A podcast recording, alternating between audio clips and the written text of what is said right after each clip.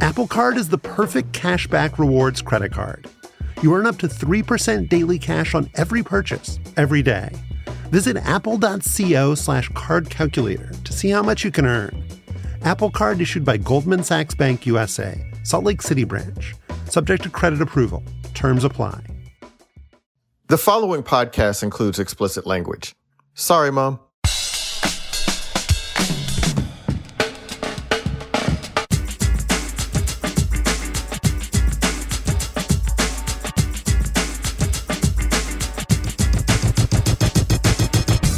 Hi, I'm Josh Levin, Slate's national editor, and this is Hang Up and Listen for the week of December 5th, 2022.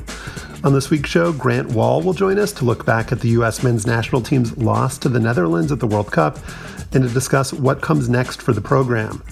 Slate's Alex Kirshner will also be here to talk about how the college football playoff matchups shook out. And we'll discuss Deion Sanders' decision to leave Jackson State and become the head football coach at the University of Colorado. I'm in Washington, D.C., and I'm the author of The Queen and the host of the podcast One Year. All episodes of our 1942 season are out now. And with me from California is Joel Anderson, the host of Slow Burn's Season 3 and 6. And we should note that Slow Burn Season 7 on Roe v. Wade, hosted by Susan Matthews, was just named Apple's Podcast of the Year for 2022. Hi, Joel. Yeah. Yeah. Hey, uh, good to see you. Hope you had a great weekend. Did you have a good weekend?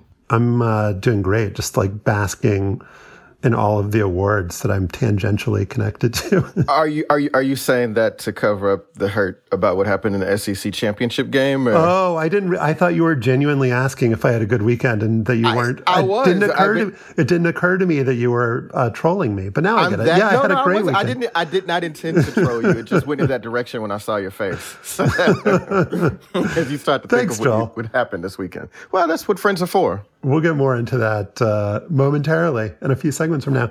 I do want to say yes, congratulations to the Slow Burn 17. Uh, it was a great season, obviously, well deserved. Josh, I mean, you're, I mean, you've been a part of a lot of championship teams, man. A lot of winning podcast. 2003, 2007, 2019. yeah. That- you will be hearing from Stefan Fatsis, the author of the books Wild and Outside Word Freak and A Few Seconds of Panic, of course, in our first segment on the World Cup and during After Balls, but not in this intro or in our college football segments.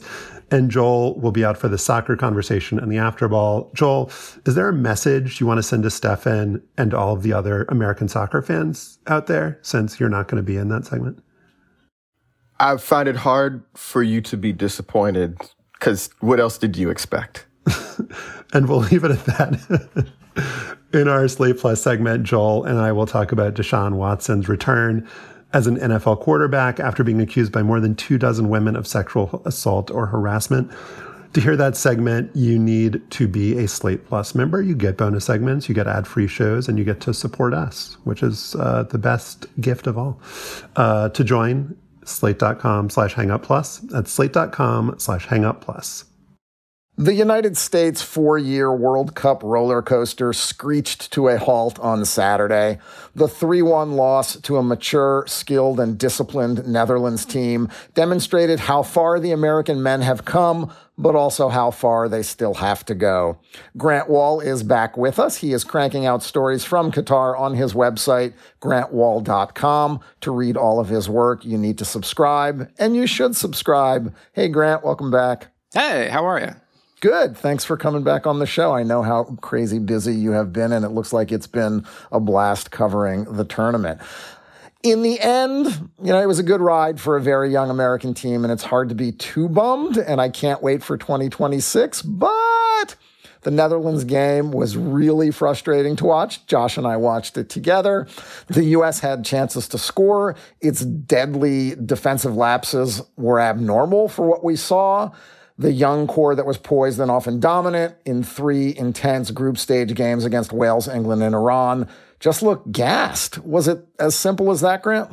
I do think that was a big part of it. You know, the U.S. started nine players for all four games, and that's not a lot of rotations. And so I kind of wasn't surprised to see tired players in game four against a tougher opponent in the Netherlands. You know, Tyler Adams never gets tired.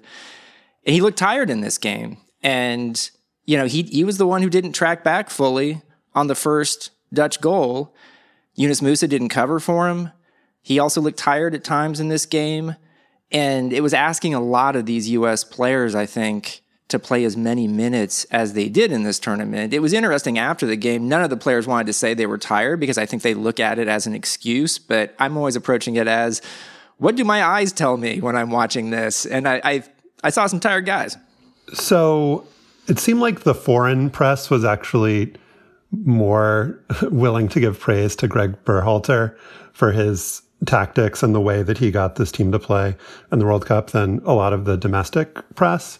Um, as far as as I'm concerned, I, I think a lot of the stuff he got criticized for was stuff that was only kind of on the margins, really like substitutions, kind of the last guys on the roster and things like that. Um, but for me, the one thing that felt like was maybe the more legitimate was that there was a kind of conservatism around both the way he managed with the lead, sort of the classic coach thing of like wanting to maintain the lead rather than trying to actually score more and give yourself a little bit more of a comfortable margin against Wales and Iran. And then, you know, with the problems that the US has had at striker, it is I think fair to put it that in the bucket of conservatism and just like, all right, we're just going to put our best guys at our weakest position, just keep trotting them out there rather than kind of changing the whole lineup and putting a Tim Weah at center forward, putting a Gio Reyna, you know, trying something that would have been more radical. That's a choice that they decided not to make. Yeah, I do feel like overall in the group stage, Berhalter got the tactics mostly right. You know, and in tactics, it's not just choosing players, it's how you're going to execute a game plan. And that's sometimes different from game to game. And the first game against Wales, they knew Wales would have five in the back, and the U.S. would have to really work to break down uh, a low block, which is not something that's easy for them, uh, to be honest. You know, the England game, it was more about what the U.S. was doing tactically in defense, where they went, you know, without getting too geeky here, like into sort of without the ball, like a 4 2 2 2, and really tried to keep the middle of the field um, well defended, and they did a good job. They really limited players like Jude Bellingham from England, who's been terrific in this tournament, kept the English from producing many goal scoring chances. The U.S. had slightly more chances to score in that game, which ended up in a tie. They also had to ask Christian Pulisic to play more defense in that setup in the second game, which is good when your star player is willing to do that. You know, in the third game against Iran, they knew they would have to try and break down Iran because they knew they need to score goals. And they got one uh, when Pulisic scored and injured himself in the process. And as in the first game against Wales, I wish the US had gotten a second goal and pushed a little harder for the second goal against Iran because they ended up going sort of into the prevent defense and it was really stressful because Iran had chances later in the game uh, until the final whistle, basically. So um, I do think not getting three points from that first Wales game really changed the equation and put a lot more pressure on the U.S. to do anything possible in desperation to get out of the group. If you get three points from that first game, I think that changes how the calculus on how you're going to approach the next couple of games. You know, the way it worked out against England, the U.S for you know for the US a tie was almost the same as a loss in the group. Everything was about getting the win against Iran. So I kind of wish the US had done more to try to win that game against England and win the group because as we're seeing now, winning the group gives you a much better chance of winning the World Cup and the goal is not just to advance to the round of 16, the goal is to win the World Cup.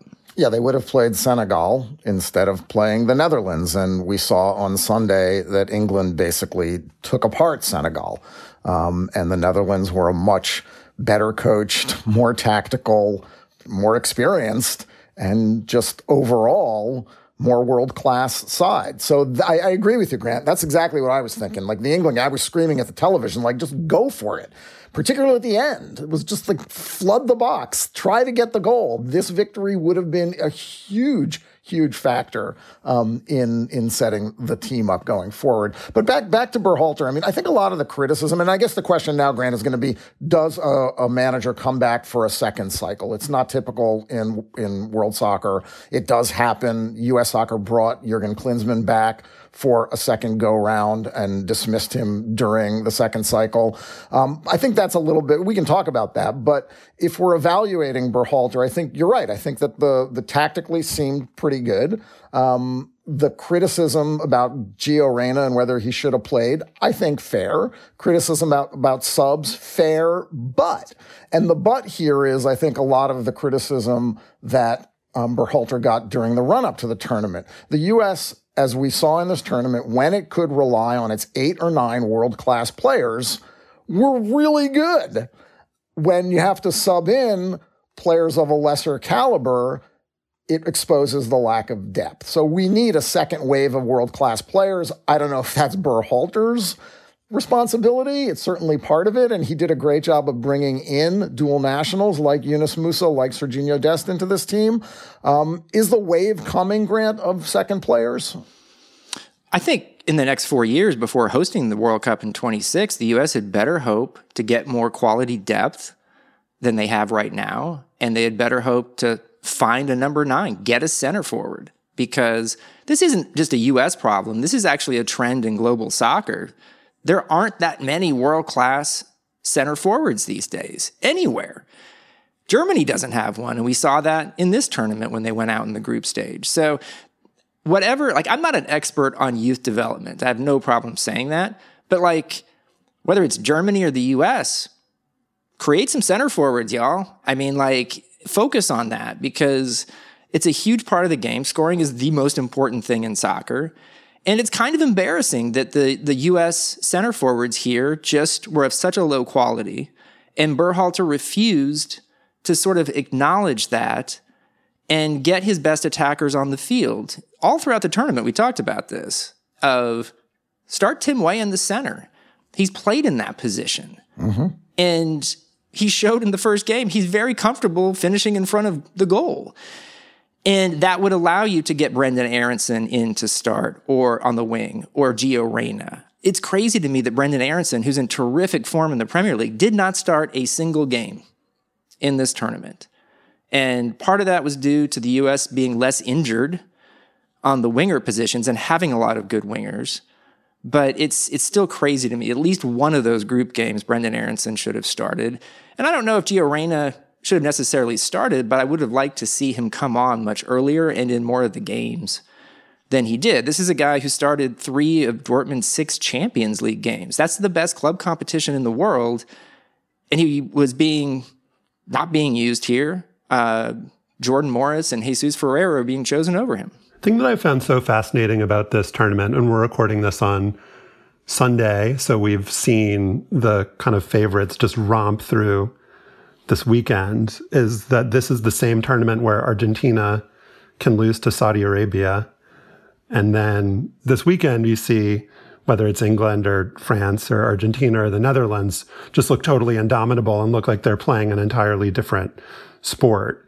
Um, and so, for all that we talk about tactics, kind of based on what I saw in that game on Saturday, and I don't know if you guys had the same feeling, I feel like if the US had adjusted, the Netherlands would have just done something different and figured out another way to to win.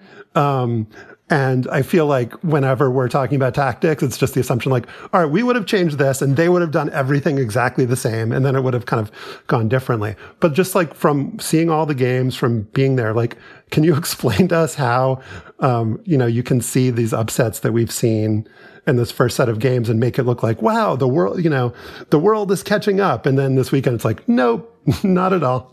Big Empire Strikes Back weekend with the four, the first four elimination games being won by heavyweight teams.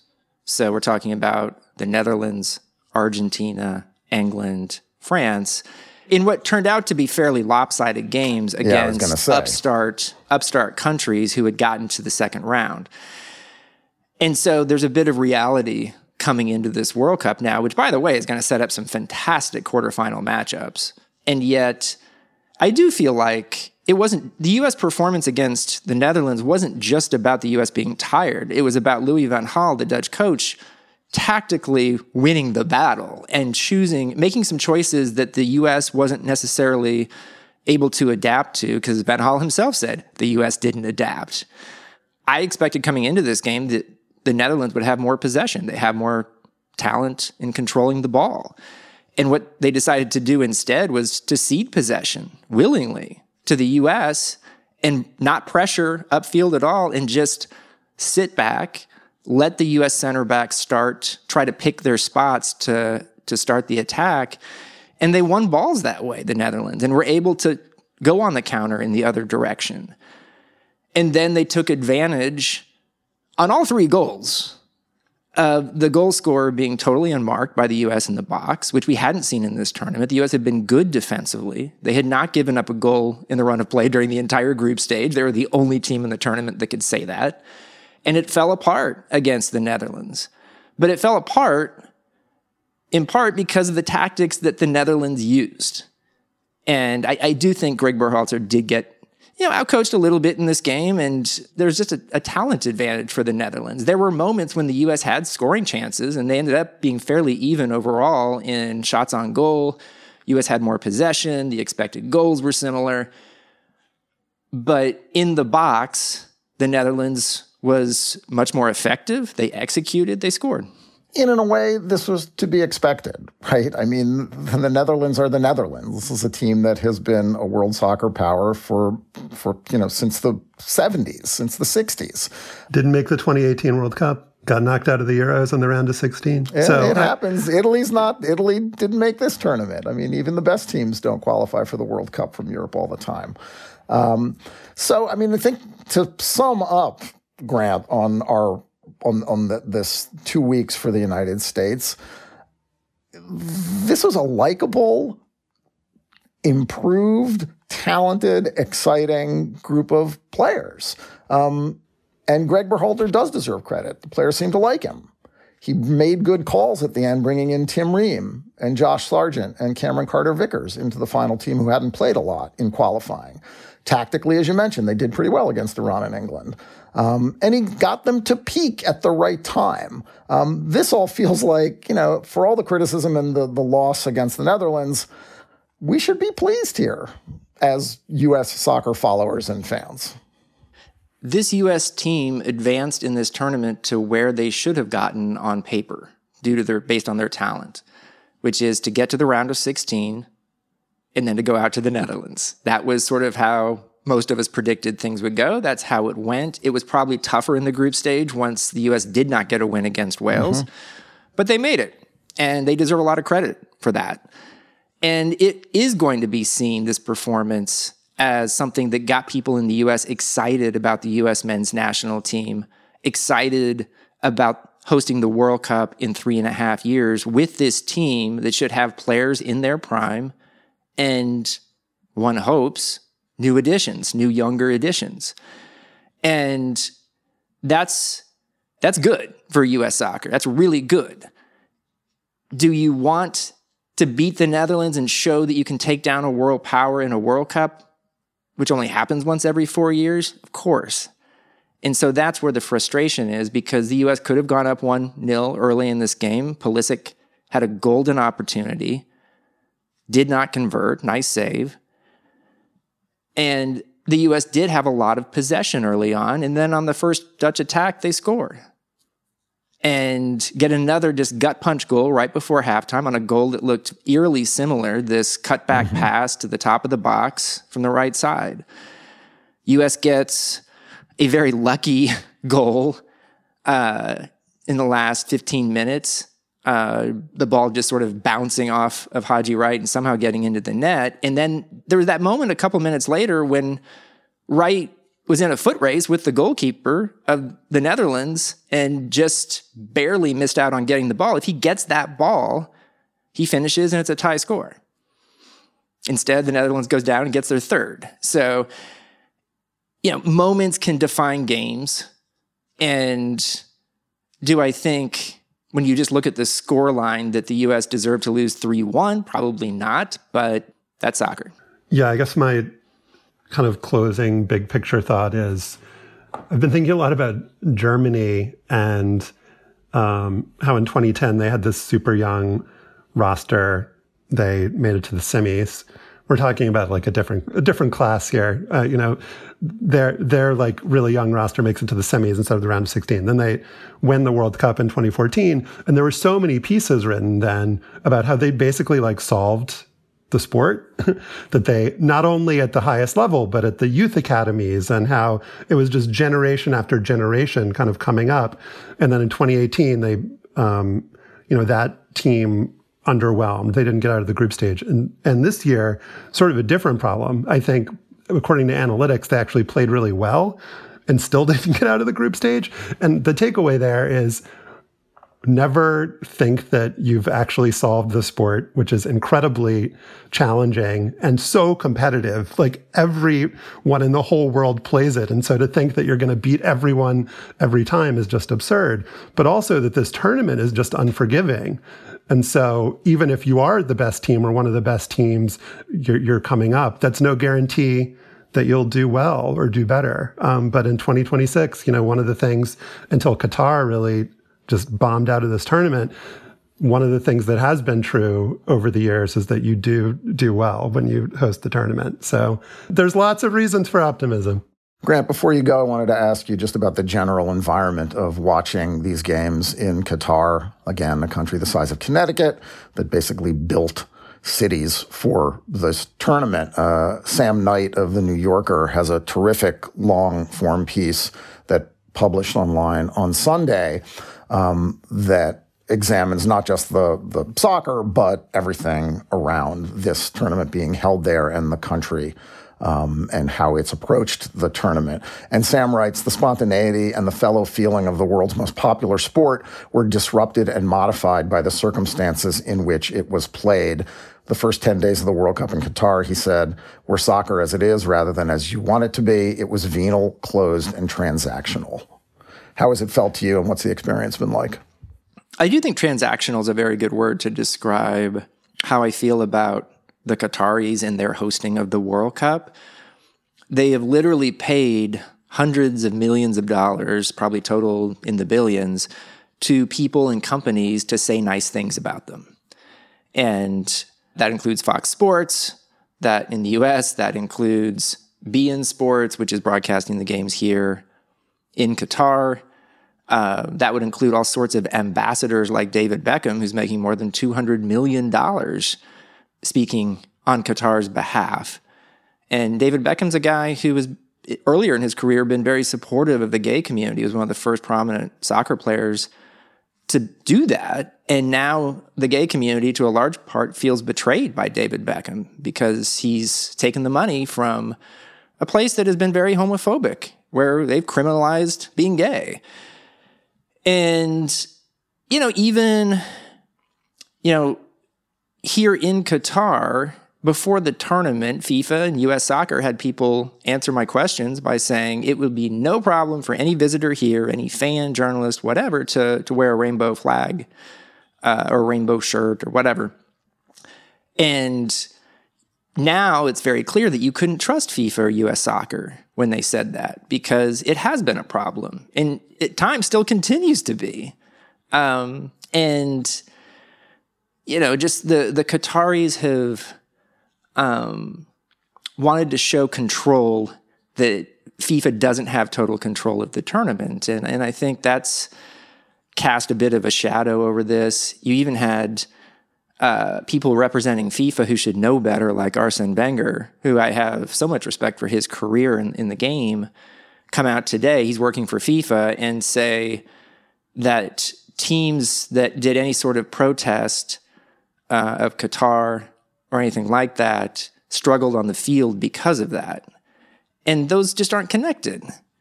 And there's no evidence for that. And that fits the narrative that FIFA and Qatar want to have about this World Cup. So it's weird. It's weird. They're they're not entirely welcoming. You know, like you would think that if you're hosting a, a World Cup, you'd want to be seen as welcoming the world, but that feeling isn't there on the ground and in the stadiums. And I will say logistically, you know, it's very different to have a World Cup take place in one city, and it's more convenient for visitors and journalists. You know, I'm in the same bed every night. I'm not wasting my time on airplanes. And it's nice. It feels a bit like a convention with fellow journalists. When I go to the International Media Center, I see a lot of my journalist friends from around the world, and it's nice to catch up. And it's more like an Olympics than a World Cup. It's more like an Olympics than a World Cup. And so I do wonder if there might be even way down the road in future World Cups in bigger countries proposals to not have those venues all around the country, to maybe localize it a little bit more. But that's not going to happen for the US, Mexico, and Canada in 26. And that World Cup will feel different to cover than this one does. Grant Wahl, thank you so much as always. His website is grantwahl.com. Go read his fantastic coverage of the tournament so far. He will be there through the end, even though the United States is out. Again, it is grantwahl.com. Grant, thank you again for coming on the show. My pleasure, guys. Coming up next, everybody celebrates Texas Christian University making it to the college football playoff. Joel, I am so, so happy for you.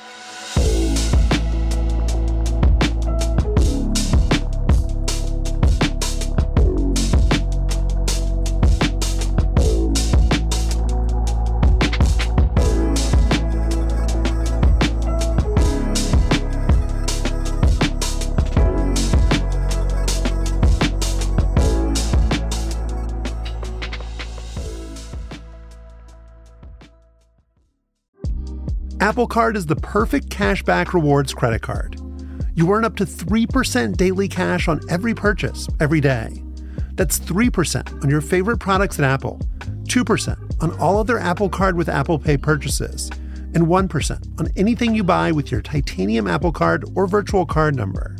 Visit apple.co slash card calculator to see how much you can earn. Apple Card issued by Goldman Sachs Bank USA, Salt Lake City branch, subject to credit approval. Terms apply. The order started to break down Friday night when fourth ranked USC lost for the second time to Utah in the Pac 12 championship game. But things really seemed to descend into chaos the next afternoon when number three TCU lost in overtime to Kansas State in the Big 12 title game. Later that night at halftime of the Big 10 championship game, Fox Sports welcomed Nick Saban, head coach of sixth ranked Alabama, to lobby and some might say misinformed the public for his team spot in the college football playoff. Here's a clip. Uh, I think that the committee should look at how is a team playing right now relative to uh, what the circumstances were of the entire body of work uh, what the competition uh, you had to play against throughout the season. I don't think people realize how difficult it is in the SEC. And we played five road games this year, all top 25 teams. Three of those five teams were top 10 teams. So that's a grueling uh, schedule to have to play. And I know we lost two of those games on the last play of the game on the road in tough circumstances. But I think all those things should matter. And we shouldn't be just looking at metrics of one loss, two loss. Uh, I think who who are the best teams? So tough to play in the SEC. If he wants it to be easier, maybe he should move to the Mountain West. But a quick fact check about Saban's schedule. So Bama played four SEC road games against Arkansas, Tennessee, LSU, and Ole Miss. Here are those teams' rankings in the final CFP poll. Unranked, number six, a four-loss 17th ranked LSU. Sorry, Josh. And unranked. Not quite a murderer's row. But anyway, the CFP committee ignored Saban, an SEC supremacist, and set the playoff field Sunday. Georgia versus Ohio State in the Peach Bowl and TCU versus Michigan in the Fiesta Bowl. BML, I'm coming for you. Uh, both semifinals will take place on New Year's Eve. Today, we welcome a friend of the show, a friend and regular contributor of Slate, Alex Kirshner, who's also co-host of the Split Zone Duo College Football podcast. Alex, thanks for joining us. Joel, thank you for having me. Josh, thank you for having me. Joel, do I now refer to you as college football playoff alumni participant? Joel Anderson? I would hope so. I would hope so. And I'm, I'm glad you, you opened so generously there to acknowledge that because I listen to Split Zone Duo regularly. And I know that you've been a notable skeptic, one of the most prominent of my horn frogs. And I promise I'm not going to hold it against you. I promise. But let's just start with this. Do you think these are the right four playoff teams? 100%. Absolutely. Real? Okay. All right. Tell me. Yeah. wh- wh- So you don't have a problem with my Horn Frogs, who you've basically picked against every week this season. I don't know that I've picked against them every week. I did pick against them this past weekend when they lost, but I was saying before that that even if they did lose, they should be in the playoff automatically. And it turned out they were. I think the TCU is a great team and has to be in the playoff, and I'm thrilled that they are. It's good to get a change of pace. I just was skeptical that, any, that anyone could get through the 2022 Big 12 undefeated because there are no like bad capital B bad teams in that conference. There are certainly troubled teams. You know, Oklahoma being mediocre is a good example of that. Um, Texas still being Texas is an, is an example of that. But there's no walk in the park games because Kansas got better. So I was hugely impressed that they could get to 12 and 0. I, I did not think they were going to quite get to 13 and 0, but I think they deserve to be where they are. And I'm excited to watch them play Michigan. Among other people who seem to doubt TCU every week is one Joel Anderson. But you can do it because you're in the family. So it's okay. That's right. Yeah. This is this is fa- this is family business right here, uh, Josh. I understand. So coming off of that loss, kind of backing their way into the playoffs, or how do you how do you feel about that? Well, I mean, you've rooted for a two-loss national champion. I felt great about participant. that. Maybe Right. you feel great about it too. Share. Do you know what I like to say? TCU 2022 undefeated in regulation. So uh, apparent, that's a good. You and Les Miles are enjoying that slogan. But go ahead, Alex. You can also say, Joel, that TCU has beaten every team it's played because that's a fact. That they is lost true. to Kansas State in the Big 12 championship, but they had already beaten Kansas State. So if you just want to say beaten every team they've played, that's a fact, indisputable. And you know what? TCU is to blame for this in a lot of ways because as we know, back in 2014, when TCU and Baylor both had one loss and TCU went into the final week of the season, uh, at number three in the polls and they beat Iowa State, but they were knocked the week after that because they did not have a Big 12 championship game. Now there's a Big 12 championship game. They went through that whole gauntlet that you mentioned earlier, Alex, and then they lose in overtime. You know, I, I said going into this week that TCU shouldn't have had to, they didn't have anything to prove. Um, I'm glad that they did lose the way that they did, um, that they lost, you know, in a, a admirable way. Like nobody can look at TCU losing to a top 10 team on a neutral site in that manner. And I think really, you know, dock them or their resume. I didn't think that that championship game was necessary, but to the extent that they had to play in it, if they weren't going to win, that was the best case scenario. Kind of a legendary loss too. Like it was, they played really hard. Max Duggan, the quarterback, who's a really fun college quarterback, led this sort of like while his body was falling apart, game tying drive with a two point conversion to get the game to overtime. Played his heart out. I'm I'm happy to see him be in the college football playoff. And yeah, if, if you're gonna lose the game, you might as well lose it, leaving it all out there. And they definitely did, including like his guts in this case. If Stefan is listening, he's been really trying to promote uh, his theory uh, alongside Nick Saban that Alabama really did have a chance. But now looking back at what's happened the last few weeks, it really does seem like everything that could have happened in Alabama's favor happened and they still didn't make it, which bolsters my and Joel's argument that they never really had a chance. It seems like going into last week, the only thing that would have gotten Alabama into the playoff was if TCU had lost to Iowa State. Um, and instead they beat them by 48 points or whatever. But is that, is that right, Alex? That like now looking back, Alabama really, we were correct after they lost to LSU that they really never did have a chance? they had a very slim chance. And I also said they're basically eliminated because they lost to LSU. That was their second loss at the, I think the first week of November. And that eliminated them from the SEC, a two loss non champion. You figured no way. You know, no, no two loss teams ever made it. Obviously a two loss team that did win the SEC would make it, but you thought that was it. I think it is true that if TCU had lost an extra game before the Big 12 championship. So if that fire drill field goal that TCU kicked to beat Baylor and Waco Right. a couple weeks ago had gone wide left, and then they had lost another game to Kansas State in the Big 12 championship. I do think in that event that they would have gotten jumped. I think Bama would have would have snuck in, but it also says something that it took a lot of carnage and a lot of things going exactly Alabama's way in the last two three weeks of the season, and it still didn't do it. You know, and and obviously, I, I, think it was pretty funny to listen to Nick Saban be hmm. reduced to groveling after spending an entire year and an entire lifetime, really, like kind of pissing back at the media about how they're actually giving his team all this rat poison by pumping them up too much, and we just want to play football and not be not be hyped up by the media all the time. And then he goes and has to beg on Fox and on ESPN before the playoffs. So if you enjoyed that, if you enjoy that kind of thing, it was it was quite a weekend. So one thing that I would like to talk about, Alex, is that going into last week's uh, championship games, Dan Wetzel had written a column that essentially the final four teams should have been set. That Georgia, um, Michigan, TCU, and USC like should should go even if they lost. But USC lost on Friday night for the second time to Utah, as I mentioned at the top. And I don't think that there's a lot of conversation or enough about whether or not that's actually fair to USC, even though they lost to Utah twice. And, but Utah's not a bad team. And Caleb Williams was clearly compromised in the second half. Like you said previously that you think that the right four teams are in. So why do you think Ohio State should get in over USC?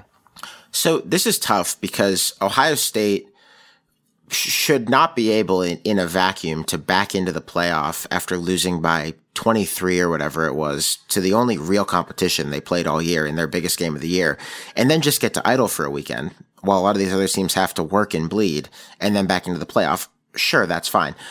Uh, the reason that I think it's the right four teams is that USC also didn't win its conference. Uh, it did win a, it, it, won a place in the conference title game by being, you know, the best team in the Pac-12 during the regular season.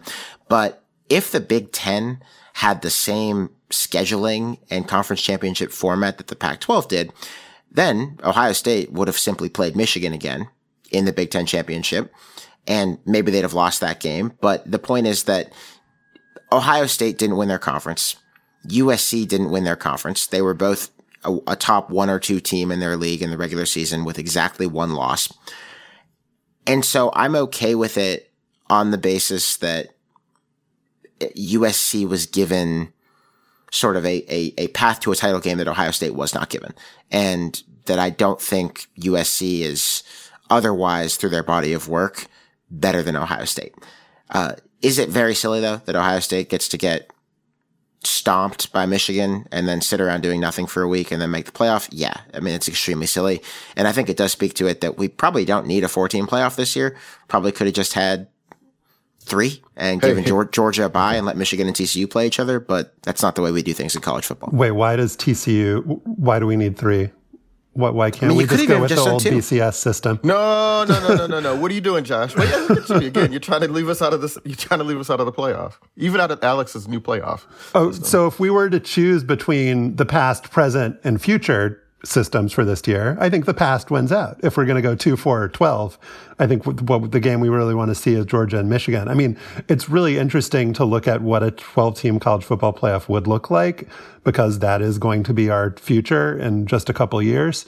And the teams that get first round buys, it's like weird to think about, but it's Georgia, Michigan, and then probably Clemson and Utah. Clemson. You take yeah. the four highest ranked best conference champions and then you know who you're playing in the first round, Joel? Who's that? Go Greenies. Really? wave. TC, really? TCU and Tulane. Josh, don't, don't, don't do that. You know, when I was in college, Tulane used to kick our ass all the time. I think we lost to Tulane 35 to 7 one time. So would have been, it'd been a nice little, uh, old school. I think was, were we in the Conference USA? I can't remember what league we were in when we, when, we, when Tulane would kick our ass, but that's what it was. So you've got um, first round matchups: TCU, Tulane, Ohio State, Penn State, Alabama, USC, Tennessee, Kansas State. Some of those people would be interested in watching. Some of them maybe not so much. Um, but it that this will this will be our uh, future in just a couple of years. Um, let's talk about Georgia and they did some just absolutely disgusting things, particularly Jalen Carter, who is mm-hmm. our presumptive, maybe number one pick in the NFL draft. And I found it fascinating, Alex, um, having watched both the LSU Alabama and LSU Georgia games very closely, knowing that Alabama has a lot of five stars. The Georgia players just look different or seem different or play different. Like Alabama doesn't have Jalen Carter. They don't have Brock Bowers. there are a lot of guys on that Georgia team who are just look better and different than anyone um, in the country. And even though, and uh, maybe you can address that, but I also just wanted to ask about LSU just passing for 500 yards against them and what that portends for, for the Ohio State game. But first, like, how is it that Georgia's team, even though you would think that maybe Alabama with as many top recruits would look that way, it's just like, why do their dudes just seem so different than anybody else's dudes? I think Georgia in the last four or five years in particular has become Alabama's equal and arguably superior in recruiting. And that's hard to do, but it's every year. I mean, last year Texas A&M jumped up there as well, but Georgia consistently um, is in the top three in in the inexact science of recruiting rate, uh, recruiting rankings.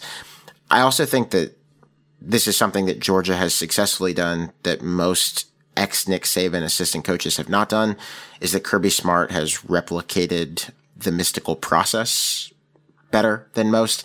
You know, Georgia gets these players into the weight room and just like you're already dealing with the best players that high school football has to offer and you just make them even better than they otherwise would be.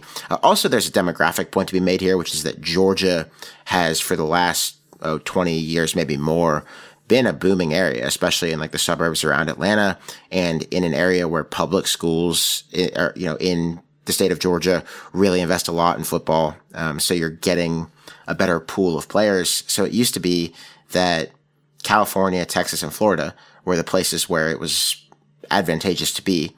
And that still is true. I mean, those places still have players, but Georgia is now an equal to, to those states.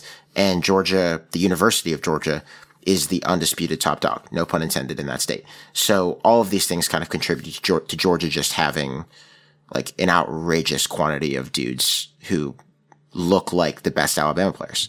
Georgia, so Georgia doesn't have, um, you know, Atlanta to itself, but for the most part, they don't have to share like all these other states. Like, you know what I mean? Like, like kind of like LSU in a way. Like how LSU has like Tulane and you know, maybe Louisiana Tech or whatever, and Georgia has Georgia Tech, but they don't really have to share with anybody else. And in that way, Alex, and maybe if you can walk with me on this, I feel like Georgia is one of those few schools that delivered on its promise.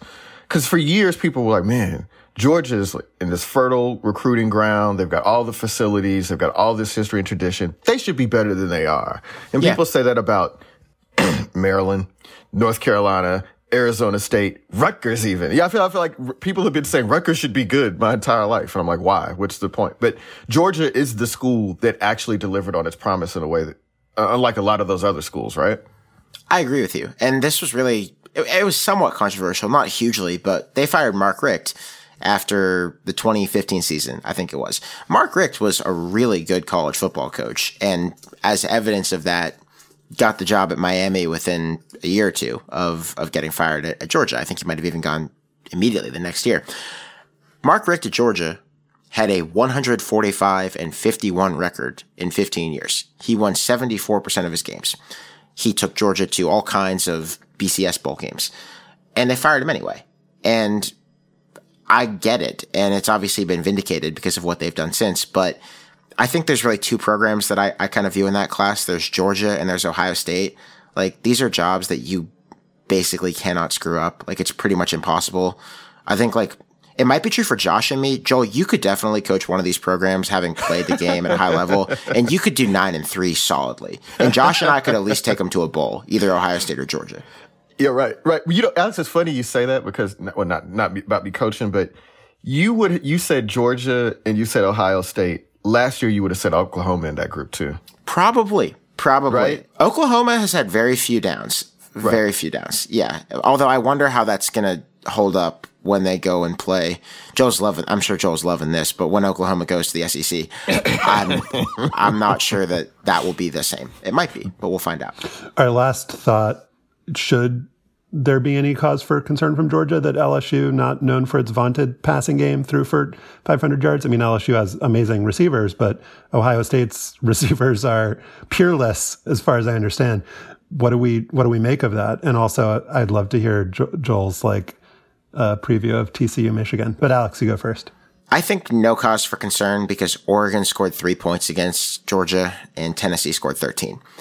And anyone would say that those are two of the five best offenses in college football. And they did very, very poorly against the dogs. And in this case, most of those points were after the game was effectively over because it was 28 7, right? And it might have been even worse at some point in that game.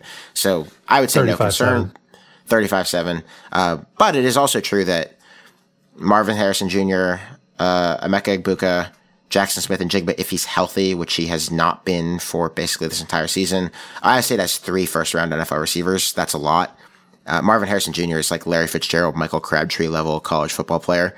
If you are familiar with those players, which I'm sure you both are, um, so Ohio State could score on these guys. I, I wouldn't. I wouldn't totally discount that. So okay, TCU playing against Michigan. Josh asked me to what you wanted me to to gloat preview. What do you what did you want me to do here? What do you think is going to happen? Put, what do I think is going to happen? What are you looking for? What will be decisive? yeah, I mean, I'm not going to get out here and be stupid. Okay, you know, I'm not going to. I'm not going to say the thing. I'm not going to pretend that TCU is the equal of Georgia or Michigan or Ohio State in terms of talent.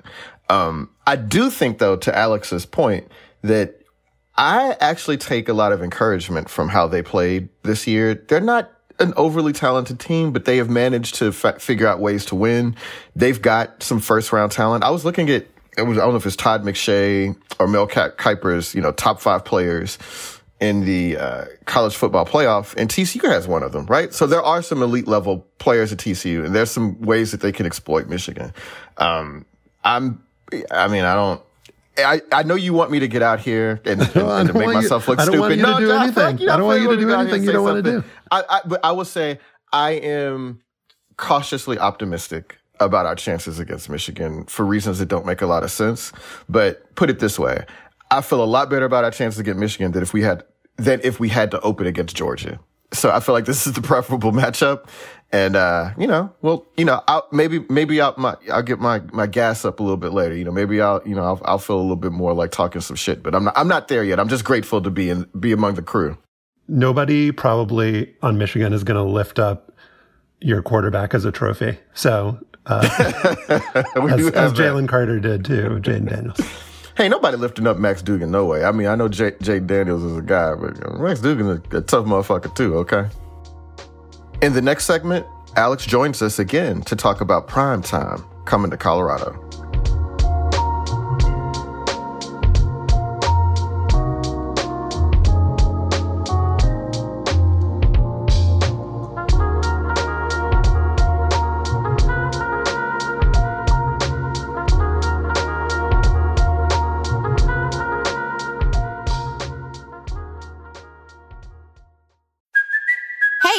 Cuoco for Priceline. Ready to go to your happy place for a happy price? Well, why didn't you say so? Just download the Priceline app right now and save up to 60% on hotels. So, whether it's Cousin Kevin's Kazoo concert in Kansas City, go Kevin, or Becky's Bachelorette Bash in Bermuda, you never have to miss a trip ever again. So, download the Priceline app today. Your savings are waiting.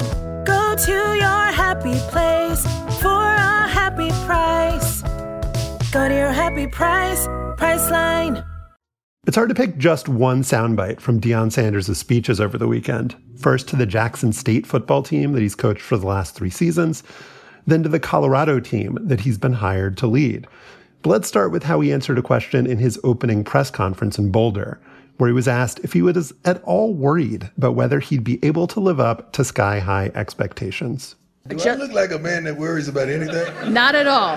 Did no. you see the way I walked in here? Did you see the swagger that was with me? Worry? Baby, I'm too blessed to be stressed. yeah, come on, I'm too damn blessed to be stressed. Joel, we can get into some of the other stuff that Coach Prime said in a little bit, but this is a man who, more than anyone else on earth, is going to win that opening press conference. But what are your opening thoughts about this move to leave an HBCU for one of the worst performing Power Five programs in the country?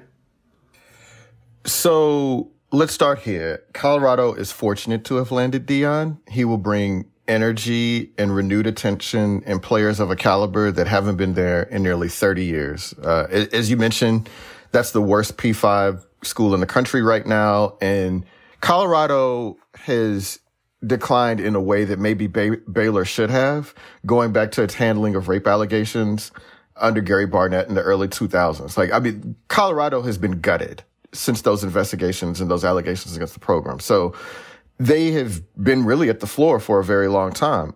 I can't say what sort of coach Deion is or will be in Boulder. He's obviously charismatic, has a lot of magnetism.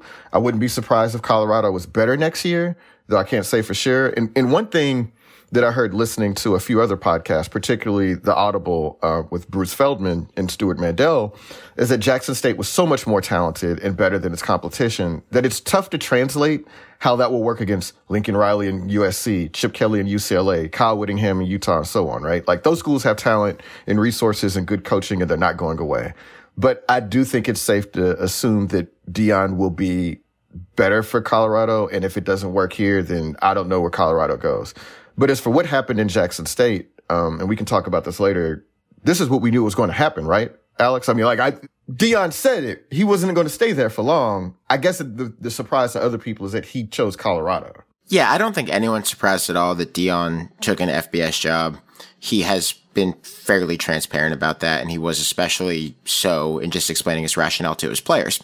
He's like, you know, the way it works is you get fired or you move up. And he's not really wrong you know, there are cases where a coach can just kind of sit on the vine for a long time at a, at a job, but uh, it's fairly rare. I think he might have been being a bit disingenuous because if he had wanted to do that at Jackson State, I think he could have kept doing it at Jackson State. You know, it's not like he was at Alabama or Auburn or one of these jobs where they were going to say, all right, Deion, like, get out of here. Like, he had brought quite a bit of attention to Jackson State. I do not think that it's really true that he would have been busted out of there if he'd had a couple of bad seasons or anything like that, or if he'd just stayed the status quo. So I think there's a bit of selective narration uh, going on there, but no, it's not surprising. Um, if you just know anything about Deion Sanders and Deion's desire to a like rise in various fields, whether that be football or baseball or business or uh, charter schools didn't go so well in that one case. Uh, or or in coaching, it's not surprising at all that he has uh, gone to a Power Five job. Maybe a bit surprised personally that it's Colorado because it does not strike me as the most obvious fit in the world in a couple of different ways. But you never know, and uh, he's obviously getting paid pretty well, about six million dollars a year to go and do it. There was a moment when Colorado football was cool in our lifetimes. I think we can remember it, like Kordell Stewart um, Darian Hagan, Eric Bieniemy, yeah, Sean Salaam. Yep, yeah. Sean Salaam. Yep.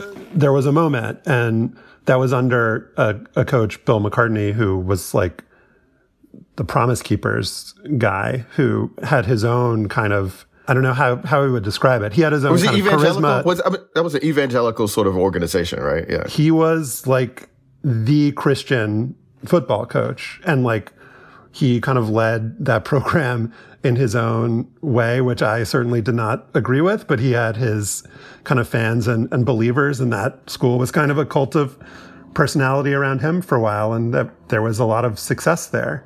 So there is kind of a template. I don't know if we consider 30 years ago to be ancient history at this point. It prob it certainly is for all of the players who would be considering going to, to Colorado. But there is a, a way in which in all of these different venues this weekend to his former players, to his um, current players, um, that he is kind of like honest in a way that you have to appreciate, I guess.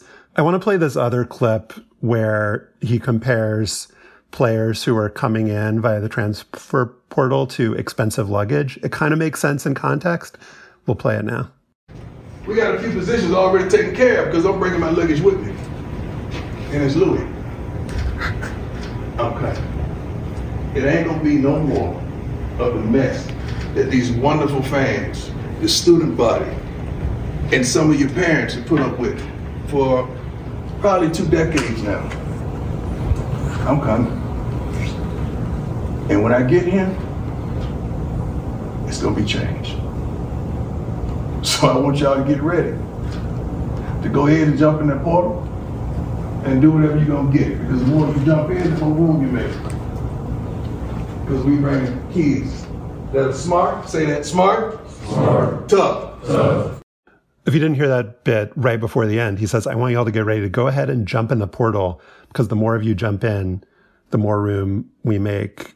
Um, Joel, I mean, this is a thing that new coaches probably all say to players, um, maybe in a more private setting. Yeah. Um, and so there is a way in which this is just honest, and so we can appreciate it. The two things here that I think we ne- don't necessarily need to appreciate are how much that he has made all of this about himself. When I get here, it's going to be changed. There were kind of a bizarre number of ways in which he saw fit to mention that he had played football and baseball. Just talking about, I played football and baseball. I can multitask.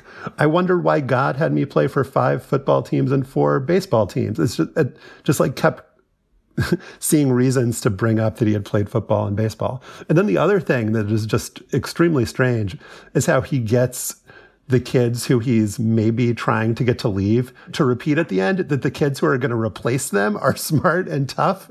That was very strange. But do we need to appreciate or should we appreciate the, the degree of honesty here?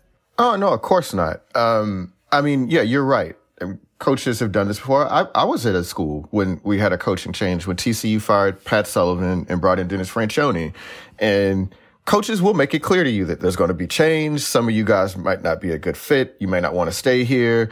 And back then we had a lot less options. You know, if you had, if you wanted to transfer, you knew you were going to have to sit out a year unless you went down a level. Um, so this is common in that I've seen coaches say this and do this sort of thing to players before. I've just never seen a coach make content of it, which speaks to sort of, um, the problem that I have with Deion overall and that this is all about him. And I don't, you know, I care a lot less about the Colorado piece of it than I do the Jackson State piece of it because this is totally in keeping with his earlier claims or his earlier, the earlier things he said about what he was going to do for Jackson State and the SWAC and HBCUs and black college football. Um, that he, he and only he alone could marshal together these sort of resources and energy and do the things that he did. And to an extent, he's right. Like he did bring attention and a spotlight to Jackson State that had not been there in a very long time, but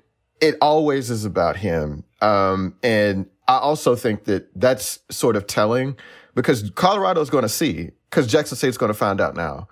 What did Deion build at Jackson State that wasn't already there and will last? Alex, I mean, I see you nodding too. I mean, you you feel the same way about this, right? That the self-aggrandizement is just really b- beyond the pale to me because I'm like, Deion, you know that you're special and you know that you can do special things, but you also know that the things that you promise to that community, you're not going to be able to deliver upon. Absolutely. I, I think, and Joel, you talked about this in detail on one of these podcast episodes, maybe a month or two ago. The idea that Jackson State is this like destitute, nothing football program that only Deion could lift up and only Deion did lift up is very silly. And the attendance has been really good by by FCS standards, not just SWAC or MEAC or HBCU standards, but by FCS standards. Jackson State has been one of the biggest draws in the sport for a very long time. How many Hall of Famers do they have? A lot. Like mm-hmm. it's a program with plenty of history. And so I think that Deion chose to go with a branding thing for himself there that he was going there to lift something up that don't get me wrong on the field certainly could have used lifting up and he has delivered on that. They have been way better than every other school in the SWAC for the last 2 years since he's been there. But the branding thing is something he picked for himself. And when you pick that path I think it's more than fair to ask like what did you leave at your last job? And Joel you've talked about it at length you know the, the HBCU specific factors and I think that I agree with all of it completely. I would feel even just on football program dynamics, like if you want to talk about how you're building something up, I'm really curious to see if there's a single thing left because it's not going to be players. Like he's going to bring, you know, that all of the, uh, all of the players that he brought to Jackson State who would not normally have gone to an HBCU are going to come with him to Colorado. That's what he's talking about when he says, I'm bringing my luggage and it's Louis. He said at his opening press conference, referring to his son Shedeur, that's your quarterback. So he's mm, commit he's yeah. committing his son to who had who passed for seven or had 74 total touchdowns at Jackson State. Um, that that's going to be Colorado's next quarterback. I think that you make it fair game to be accused of using a place to burnish mm-hmm. your own profile if you talk about it in the specific terms that Deion did, um, about how he's this guy going on this like reclamation project to lift up black college football. Not up to me to decide who gets to make that claim, who doesn't, but Deion clearly did. And I will also, just like Joel, be very curious if there's any evidence that any of that was meant to last beyond his time there. Just a couple things that I think are worth noting. Colorado um, has had four black football coaches, including three in a row Jon Embree, Mel Tucker, Karl Dorrell, Deion Sanders. My favorite note about this to me is that Colorado's hired more black coaches in a row than Alcorn State, uh, Jackson State's rival. And then just a couple tweets that I found interesting that I think represent like the best versions of the arguments on, on both sides here. Steve Wyche tweeted, NFL reporter. It hurts that Deion Sanders left JSU for Colorado, but I can't complain about black coaches not getting chances, then getting upset when they accept the rare opportunity. HBCU coaches almost never get consideration for these types of vacancies, so best of luck to Deion Sanders. And then Jesse Washington wrote, If the destination was Florida State or another top echelon team, I'd get it, but Colorado. That cheapens what Deion Sanders built at Florida State and sends a message that a bad football program at a white college is better than the best HBCU. This ain't it, Prime. And also, like, there's the term predominantly white institution, PWI. I looked up the University of Colorado's enrollment profile. 36,122 students enrolled in fall of 2022, 2.6% Black African American. Um, I just did the multiplication. That's less than a thousand Black students 50 plus of them are on the football team. Yeah. I mean, you know, so it's been really interesting to me because obviously um, my wife is an HBCU grad, my parents, HBCU grads. I'm here because of HBCUs. My parents met at, at Arkansas A&M, which is now UAPB.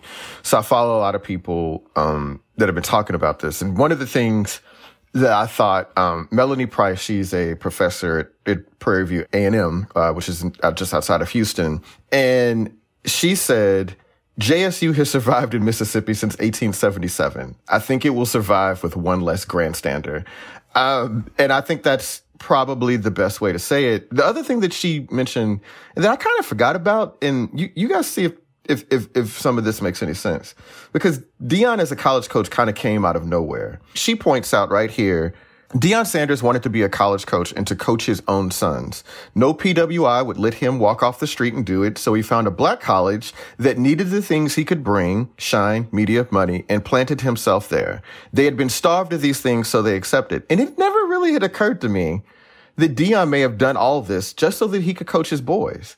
Like that that was initially how this got started, and then it was a real cash grab. It was a great branding and professional opportunity for him, and it went on from there. Um, but I mean, I feel like HBCUs have the right to feel used.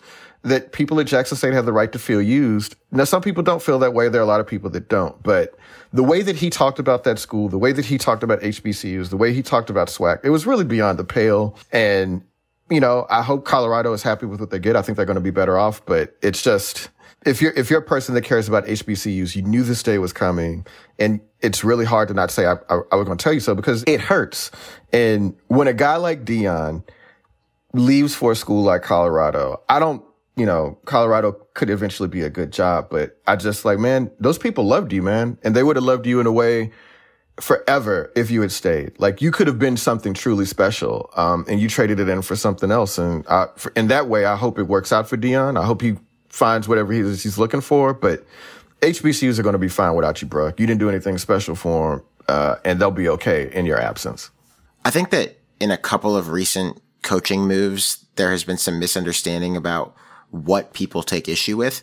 And like I, from everything that I can tell, the issue that people have taken with Deion taking the Colorado job is not about this black coach should not take an opportunity when it is when it is available, or uh, this FCS coach should not take an opportunity when it is available.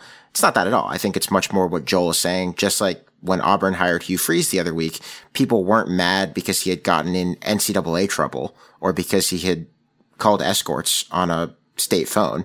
They're mad about all of the other things on Hugh Freeze's resume that are unattractive.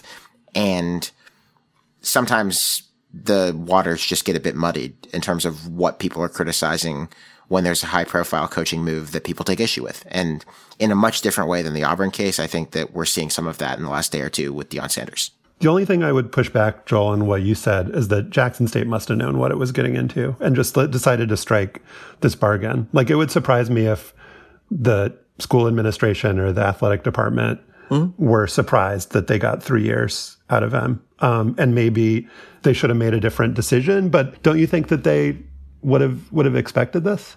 I think so. I, I, don't think those people are stupid. And I think that they were hoping that he would do exactly what he did. But I also think that because of Sanders' evangelism and the way that he talks about um, mission work and everything else, that it's really seductive. Like it's a really appealing pitch and that people can buy into it. And even if the administration didn't believe him, a lot of those kids did. You know, they believed that he was going to be there and what he said about why not us? Why not the SWAC? This is going to be different. And he's on the next thing smoking and not just the Florida State. Like if it's just Florida State, we're talking about something else completely. If we're talking about Auburn and actually, Alex, I want to talk about this at some point. Maybe this isn't the venue for it, but I heard Bruce Feldman say that Auburn looked at Deion and grew concerned. And so they looked past him to hire Hugh Freeze. Okay.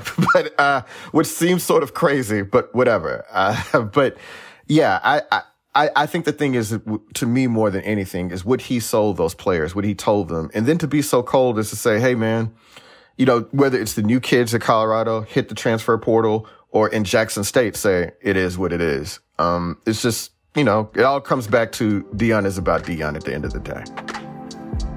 Thanks, Joel. And Alex Kirshner, thank you for um, coming on Split Zone Duo. Everybody should check it out. If you liked this conversation, you'll love uh, what Alex does on that show every week. Thanks, Alex.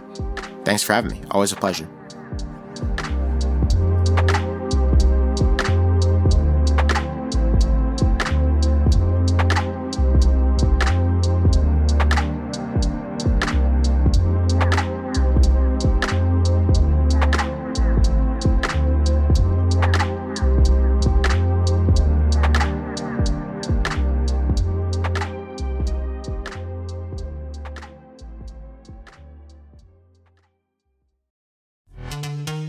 This episode is brought to you by Pepsi Wild Cherry. Pepsi Wild Cherry is bursting with delicious cherry flavor and a sweet, crisp taste that gives you more to go wild for. Getting wild may look different these days, but whether it's opting for a solo Friday binge watch or a big night out, everyone can indulge in their wild side with Pepsi Wild Cherry. Also available in Zero Sugar. So grab a Pepsi Wild Cherry and get wild. And now it is time for Afterball, sponsored by Bennett's Prune Juice, endorsed by Kenny Sailors, who says it was okay. Kurt Streeter of the New York Times had a good piece last week about uh, diversity in the U.S. men's national team. He wrote that the current 26 man roster has more players of color than any in U.S. World Cup history, includes several with Latino heritage and nearly a dozen black players, including Tyler Adams, first black American to be the sole captain of a U.S. men's team for an entire World Cup. Um, but Streeter highlighted um, a player who didn't get much media due and attention um, when he played in the World Cup in 1990. He was the first black player born in the U.S. to represent the country in a World Cup game, and that is Desmond Armstrong. Um, he was one of two black players on that team, along with Jimmy Banks. Um, it's a really good piece. We'll link to it in our uh, show notes but uh, Desmond Armstrong. Know the man, remember the name, and he is currently running a economically and racially diverse youth soccer program in Nashville, Tennessee.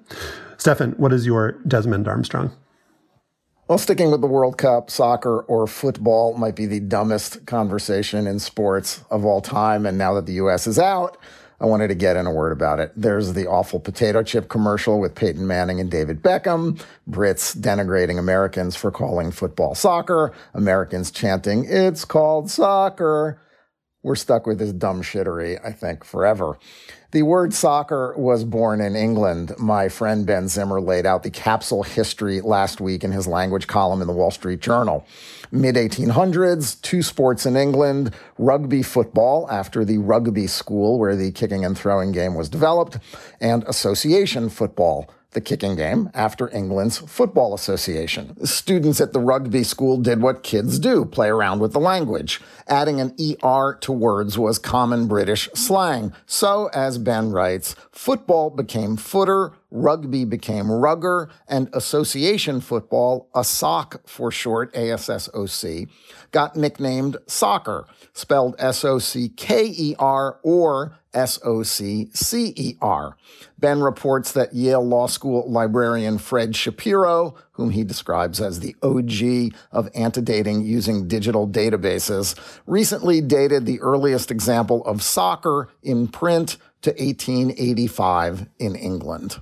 In America, colleges in the 1860s and 70s tried out rugby football, association football, and an emerging variant that wound up the sport of choice at the elites, gridiron football. Just as England dropped the association from association football, Americans dropped the gridiron from gridiron football, two countries, two sports, one name.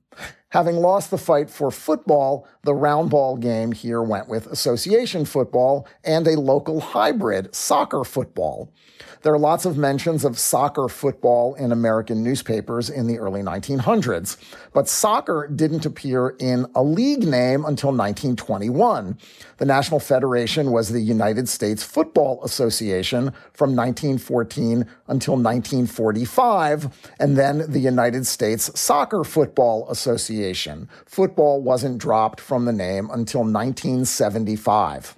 Soccer, meanwhile, was used freely and without controversy in England through the 1970s. But once the sport became a thing here, soccer became defined in European minds as noun, a lesser form of football, and it stuck. When Iran coached Carlos Queiroz last week attempted to praise the U.S. team, he said they jumped from soccer to football. Soccer, crude, unsophisticated, second rate. Football, the beautiful game. Even the trade publication Soccer America fell for it, headlining a column after the Iran game USA graduates from soccer to football before our eyes. British English and American English are different in a million ways. Football is better than soccer, the same way that lifts are better than elevators. It's not, and they're not. The whole thing makes my head hurt, but I've decided that I actually might be okay with the It's Called Soccer chant. If it was being deployed in a jingoistic USA baby sort of way, that would only reinforce an inferiority complex, but I actually don't think it was. I think, or would like to think, that it was being used ironically to troll European football snobs to flaunt our modest success, to poke fun at ourselves. Same for the Christian Pulisic meme, where man in the mirror was replaced with It's Called Soccer on the t shirt that he displayed after scoring against Mexico last year. That was kind of funny. I'll back up my hope by noting that most chants in the da da da da da cadence are intended to be trolly or funny. My Yankees fan brain goes to two of them 1918, which fans serenaded at the Red Sox before they won the World Series in 2004, and Who's Your Daddy, sung at Pedro Martinez in that era. The problem is that fans do something funny, and the next thing you know, Alexi Lalas is holding up an It's Called Soccer banner on the Fox set in Doha. You can't win. All right, I'm going to go long here, Josh, with one more soccer football language issue sort of an afterball bonus. Listener Daniel Zohar emailed us last week. When announcers from the UK discuss something done by a team, they pluralize the name. Thus, they may say England have won or Portugal are tired. And if I were listening to a broadcast from the BBC, Daniel wrote, I would have no complaints. But now the American announcers are doing the same thing on Fox's coverage, and it irks me. So, should Daniel be irked? The underlying grammatical issue is whether to use a singular verb or a plural verb with a collective noun, and it's another regional difference between British and American English that has nothing to do with soccer football sophistication. Brits generally use plural verbs, like in Daniel's examples, the team as a plural noun, the players and coaches and fans all together or separately as part of the collective. Americans prefer singular ones, the team as a singular noun. Boston sucks, not Boston suck.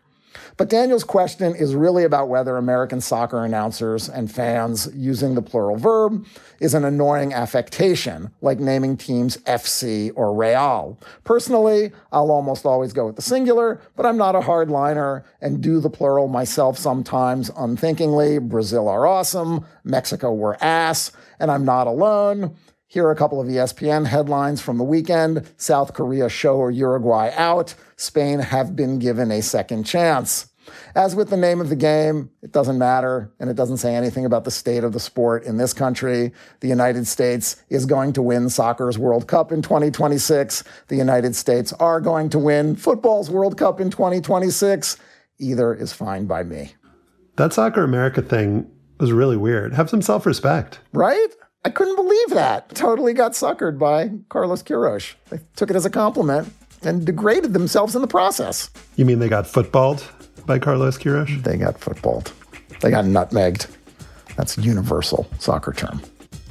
That is our show for today. Our producer is Kevin Bendis. To listen to past shows and subscribe or just reach out, go to slate.com slash hangup. You can email us at hangup at slate.com. And don't forget to subscribe to the show and to rate and review us on Apple Podcasts. For Joel Anderson and Stefan Fatsis, I'm Josh Levin. Remember Zalmo Beatty, and thanks for listening.